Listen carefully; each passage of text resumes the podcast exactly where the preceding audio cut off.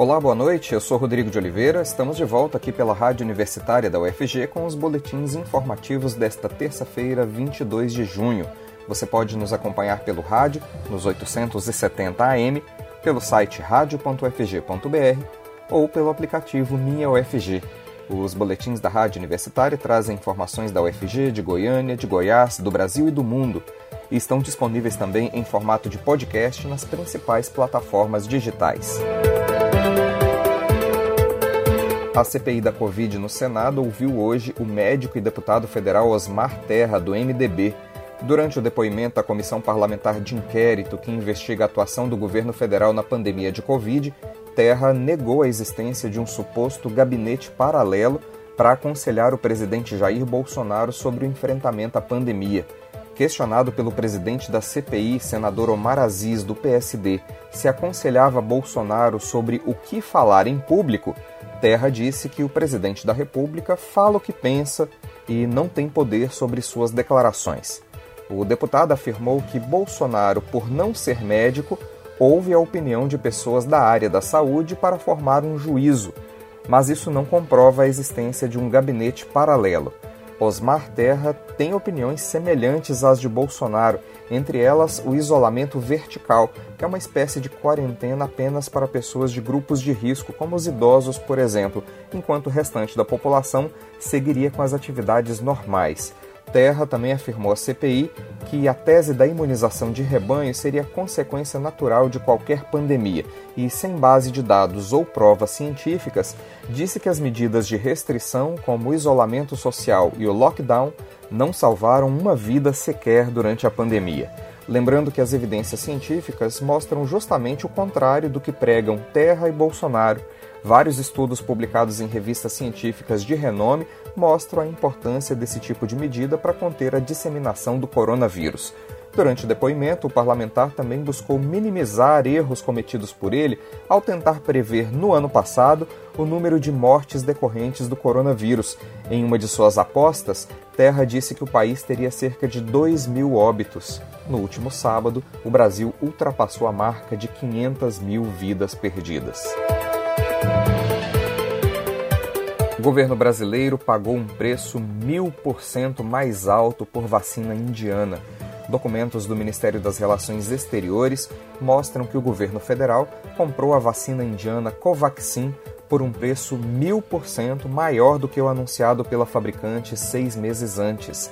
Em um telegrama sigiloso de agosto do ano passado, a embaixada brasileira em Nova Delhi informava que o imunizante produzido pela Bharat Biotech tinha o preço estimado em 100 rúpias, o que equivale a 1 dólar e 34 centavos por dose. Em dezembro, um outro comunicado diplomático dizia que o produto fabricado na Índia, abre aspas, custaria menos do que uma garrafa de água, fecha aspas. Em fevereiro desse ano, o Ministério da Saúde pagou 15 dólares por dose, fazendo da Covaxin a mais cara das seis vacinas compradas pelo governo brasileiro até o momento a ordem para a aquisição da vacina indiana partiu pessoalmente do presidente Jair Bolsonaro.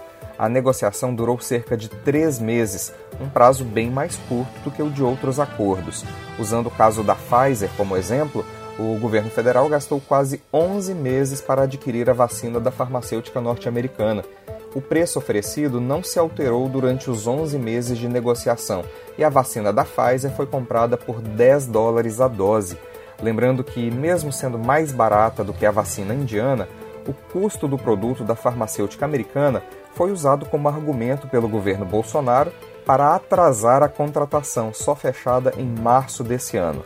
Diferentemente dos demais imunizantes, negociados diretamente com seus fabricantes, a compra da Covaxin pelo Brasil foi intermediada pela Precisa Medicamentos, a empresa virou alvo da CPI da Covid, que na semana passada autorizou a quebra dos sigilos telefônico, telemático, fiscal e bancário de um de seus sócios, Francisco Maximiano. O depoimento do empresário na comissão está marcado para amanhã. Os senadores querem entender o motivo do contrato para a compra da Covaxin ter sido intermediado pela Precisa, que em agosto foi alvo do Ministério Público do Distrito Federal sob acusação de fraude na venda de testes rápidos para Covid. Na ocasião, a cúpula da Secretaria de Saúde do governo do Distrito Federal foi denunciada sob acusação de ter favorecido a empresa em um contrato de 21 milhões de reais.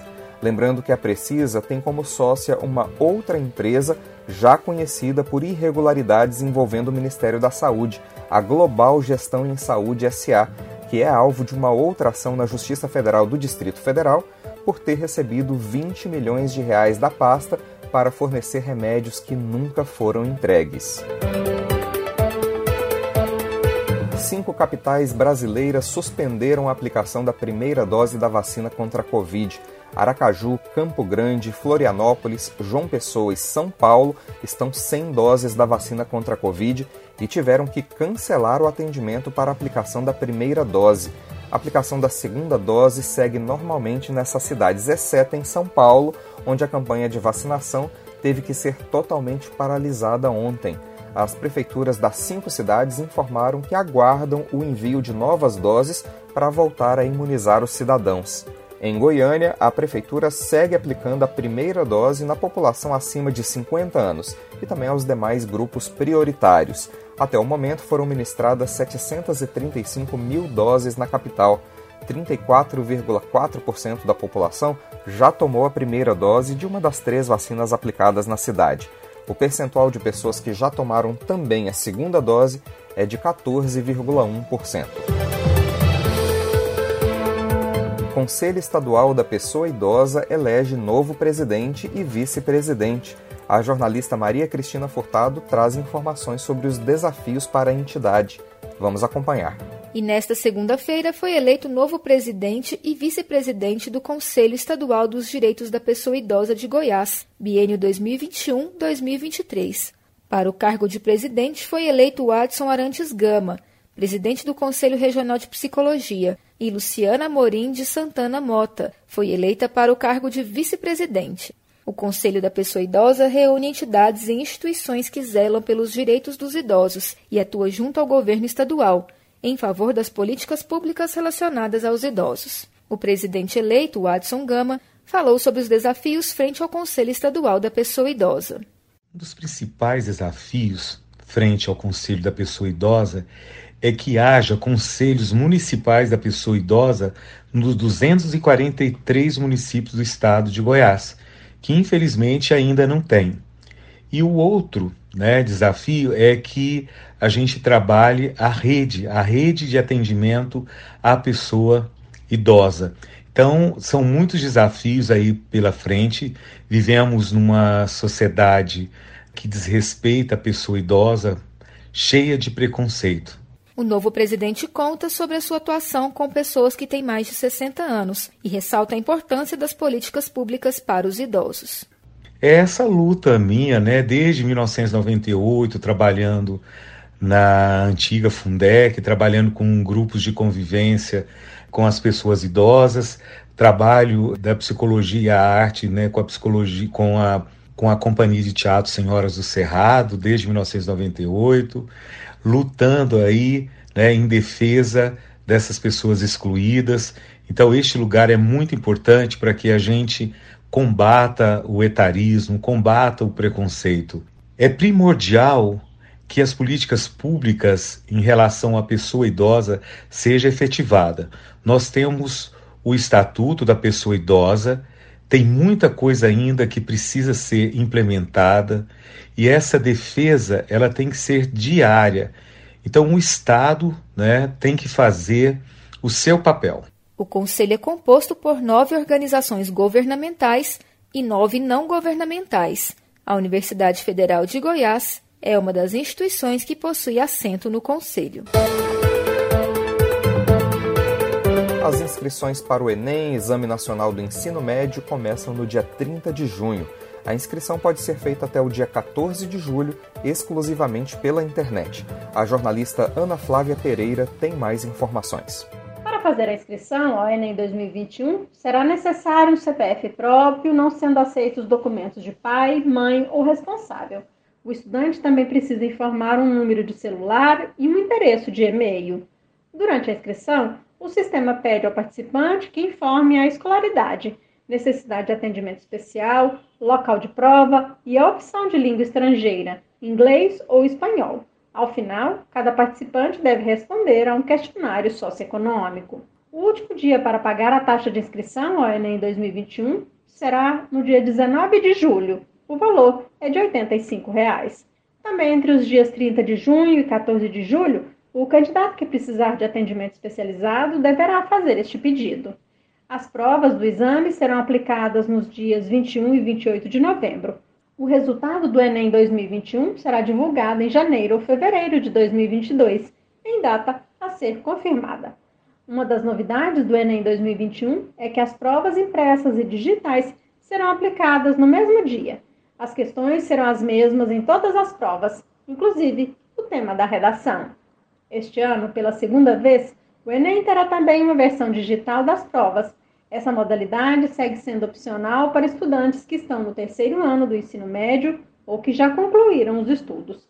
Serão disponibilizadas mais de 100 mil vagas para o Enem Digital 2021, mesma quantidade do ano passado. Lembrando que estudantes que ainda não estão no terceiro ano do ensino médio também podem fazer as provas do Enem, neste caso, como treineiros. Professores dizem que esse treino para o Enem pode ser muito importante. Vamos acompanhar a reportagem. O professor de Geografia Robson Lucas esclarece que é essencial que o aluno tenha contato com o exame e perceba que é uma prova diferenciada dos vestibulares tradicionais. Quando você pega uma prova em que você não conhece previamente, a maioria das vezes causa um certo prejuízo no seu aproveitamento. Hoje, é, exercer o papel de treineiro é fundamental para que você crie estratégias dentro da, da da, do que você quer obter como resultado. Porque você começa a lidar com as suas dificuldades. A, a principal é, estratégia é entender as suas dificuldades. Então, o, o candidato, quando ele prematuramente começa a entender essas dificuldades que ele tem, seja para equacionar o tempo, seja de conteúdo, seja na forma com que a prova do Enem é apresentada, isso é bom. Assim como os demais candidatos, os treineiros devem informar no momento da inscrição o número do CPF e a data de nascimento, além de e-mail e número de telefone válidos. Rosa Morena, de 17 anos, quer tentar uma vaga para o curso de Direito. Ela explica que já fez o Enem nos dois anos anteriores para conhecer a prova e diz que gostou da experiência. Eu gostei, porque eu preciso treinar muito meu tempo de prova, então foi bom, porque também foi uma surpresa, né? Esse ano, assim. E aí eu gostei eu gostei porque eu, eu já fazia os simuladores da, da, minha escola, né? Então eu já tinha mais ou menos uma noção de como ia ser a prova e tudo. Então foi tranquilo para mim fazer. A aplicação do Enem ocorre em dois dias e as notas do exame podem ser usadas para acesso ao Sistema de Seleção Unificada, SISU, e ao programa Universidade para Todos, ProUni. Elas também são aceitas em mais de 50 instituições de educação superior portuguesas. Segundo o INEP, no Enem 2020 foram 5.687.397 participantes e 41.864 inscritos na versão PPL, ou seja, para alunos privados de liberdade e jovens sob medida socioeducativa que inclua privação de liberdade com supervisão de Nádia Fadiani, da Rádio Nacional em Brasília, Luísa Câmara. O 21º Seminário Nacional de Bibliotecas Universitárias, SNBU, inscreve trabalhos até o dia 5 de julho. Goiânia vai sediar o evento, que seria realizado no ano passado, mas precisou ser adiado por causa da pandemia. O SNBU promove a reflexão, o debate e o intercâmbio de informações entre os profissionais da área de informação, com foco nas bibliotecas universitárias. Quem vai conversar conosco sobre o seminário é a presidente da comissão organizadora do 21º SNBU, Maria de Souza Lima Santos. Olá Maria, muito obrigado por falar com a Rádio Universitária. Olá, ouvintes. É um prazer trazer as informações do Seminário Nacional de Bibliotecas Universitária a vocês. O seminário está dividido em três eixos temáticos, não é? Fala um pouco sobre eles para o nosso ouvinte. O tema do evento contempla três eixos que foram delineados a partir de uma pesquisa realizada com os participantes do 20 SNBU em 2018 e teve como objetivo conhecer as demandas sobre os assuntos que os mesmos gostariam que fossem abordados na edição atual do nosso evento, edição 2020. O primeiro eixo, tradição, corresponde ao papel social da biblioteca universitária e procura identificar os desafios dos profissionais bibliotecários que desempenham o seu papel no contexto atual das grandes dificuldades enfrentadas pelas universidades. O segundo eixo, práticas, propõe-se a discutir a atuação da biblioteca universitária em relação aos documentos, serviços e produtos que dialoguem com as necessidades informacionais dos usuários. Além disso, contempla os processos de gestão e enfoques administrativos que circundam as bibliotecas universitárias. E o terceiro eixo, inovações, está relacionado aos aspectos que envolvam as tecnologias de informação e comunicação no contexto da biblioteca universitária. Os trabalhos que serão apresentados no evento devem se encaixar nesses três eixos ou a temática é livre? Os trabalhos propostos para o Seminário Nacional de Bibliotecas Universitária 2020 devem sim se encaixar em qualquer um dos três eixos propostos. Quem pode inscrever trabalhos para o SNBU e qual é o procedimento para a inscrição, Maria? Podem se inscrever todos os profissionais que desempenham suas funções na biblioteca universitária. Para realizar a inscrição ou a submissão, basta acessar o nosso site do evento www.snbu2020.com.br na aba Inscrições ou Trabalhos. Lembrando que as submissões será até o dia 5 de julho de 2021. O evento foi adiado por causa da pandemia, né? A proposta é manter a programação presencial ou as atividades serão todas online? Até o momento, levando em consideração o quadro de vacinação dos profissionais da educação superior, é manter a programação presencial.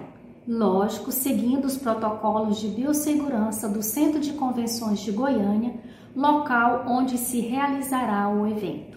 Esse tipo de evento é de grande importância para os profissionais da área, né? Que tipo de contribuições ele traz para o trabalho dos biblioteconomistas? O SNBU é de importância ímpar a todos os profissionais da área e traz inúmeras contribuições, sendo um espaço de reflexão e debate sobre a atuação dos profissionais nas bibliotecas universitárias, no contexto de mudanças e demandas constantes buscando sempre inovar em suas práticas, seus saberes, o seu fazer sem perder a essência de sua identidade.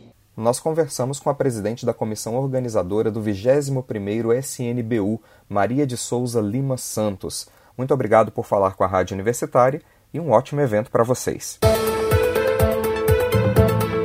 O premia TCC com temática sobre empreendedorismo. As inscrições ao quinto prêmio TCC Empreendedorismo da UFG estão abertas até o dia 30 de junho. O concurso recebe trabalhos em duas categorias e os primeiros colocados em cada uma delas vai receber mil reais. Mais detalhes na reportagem de Ana Flávia Pereira. Pelo quinto ano, a Universidade Federal de Goiás irá premiar os melhores trabalhos de conclusão de curso que tratem sobre a temática empreendedorismo. Os alunos da UFG que queiram participar do quinto prêmio TCC Empreendedorismo devem fazer inscrição até o dia 30 de junho. O primeiro colocado irá receber mil reais como prêmio. A assessora de administração do Centro de Empreendedorismo e Incubação da UFG, o CEI-UFG, Ivana Xavier, explica quem pode e como se inscrever a este quinto prêmio TCC Empreendedorismo da UFG. O Prêmio TCC Empreendedorismo é um concurso online que busca selecionar os melhores trabalhos de conclusão de curso de graduação da Universidade Federal de Goiás que tratem sobre a temática do empreendedorismo. O prêmio tem como objetivo disseminar a cultura empreendedora na comunidade acadêmica e dar visibilidade à produção acadêmico-científica sobre empreendedorismo de estudantes dos cursos de graduação da UFG. Poderão participar do prêmio alunos ou egressos da graduação da UFG de todos os cursos que tenham aprovado seu TCC no calendário acadêmico de 2020. Serão aceitos trabalhos que, por motivos de adequação do calendário acadêmico, tenham sido aprovados no ano de 2021, mas dentro do calendário acadêmico de 2020. As inscrições encerram às 18 horas, horário de Brasília, do dia 30 de junho de 2021.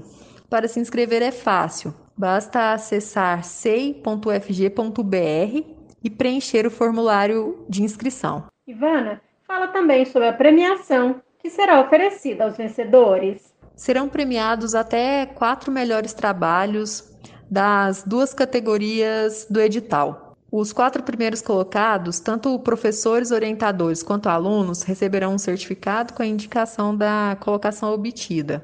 Além dos certificados, também será premiada o primeiro colocado de cada modalidade em cada categoria com mil reais. O segundo e terceiro colocados em cada modalidade, em cada categoria, serão premiados com uma vaga em um dos cursos promovidos pelo SEI até dezembro de 2021. E os trabalhos para serem inscritos podem ser de duas categorias diferentes. Os TCCs devem se enquadrar em uma das seguintes categorias: empreendedorismo de negócios, abrangendo trabalhos de modalidade monográfica, produto e plano de negócio, ou empreendedorismo social, abrangendo trabalhos de modalidade monográfica. E segundo a assessora de administração do CEI-UFG, a cada edição do Prêmio TCC de Empreendedorismo cresce o número de trabalhos inscritos. Em cada edição, a, o número de TCCs inscritos só aumentam, o que contribui para os objetivos do prêmio, que é dar visibilidade à produção acadêmico-científica de estudantes dos cursos de graduação da UFG, que abordem as temáticas sobre empreendedorismo de negócios e empreendedorismo social, e também incentivar o desenvolvimento do conhecimento no campo do empreendedorismo e o desenvolvimento de novos produtos e empreendimentos. Lembrando então que o formulário de inscrição ao quinto prêmio TCC Empreendedorismo UFG está disponível no site sei.fg.br. E o prazo para fazer inscrição termina no dia 30 de junho. Ana Flávia Pereira, para a Rádio Universitária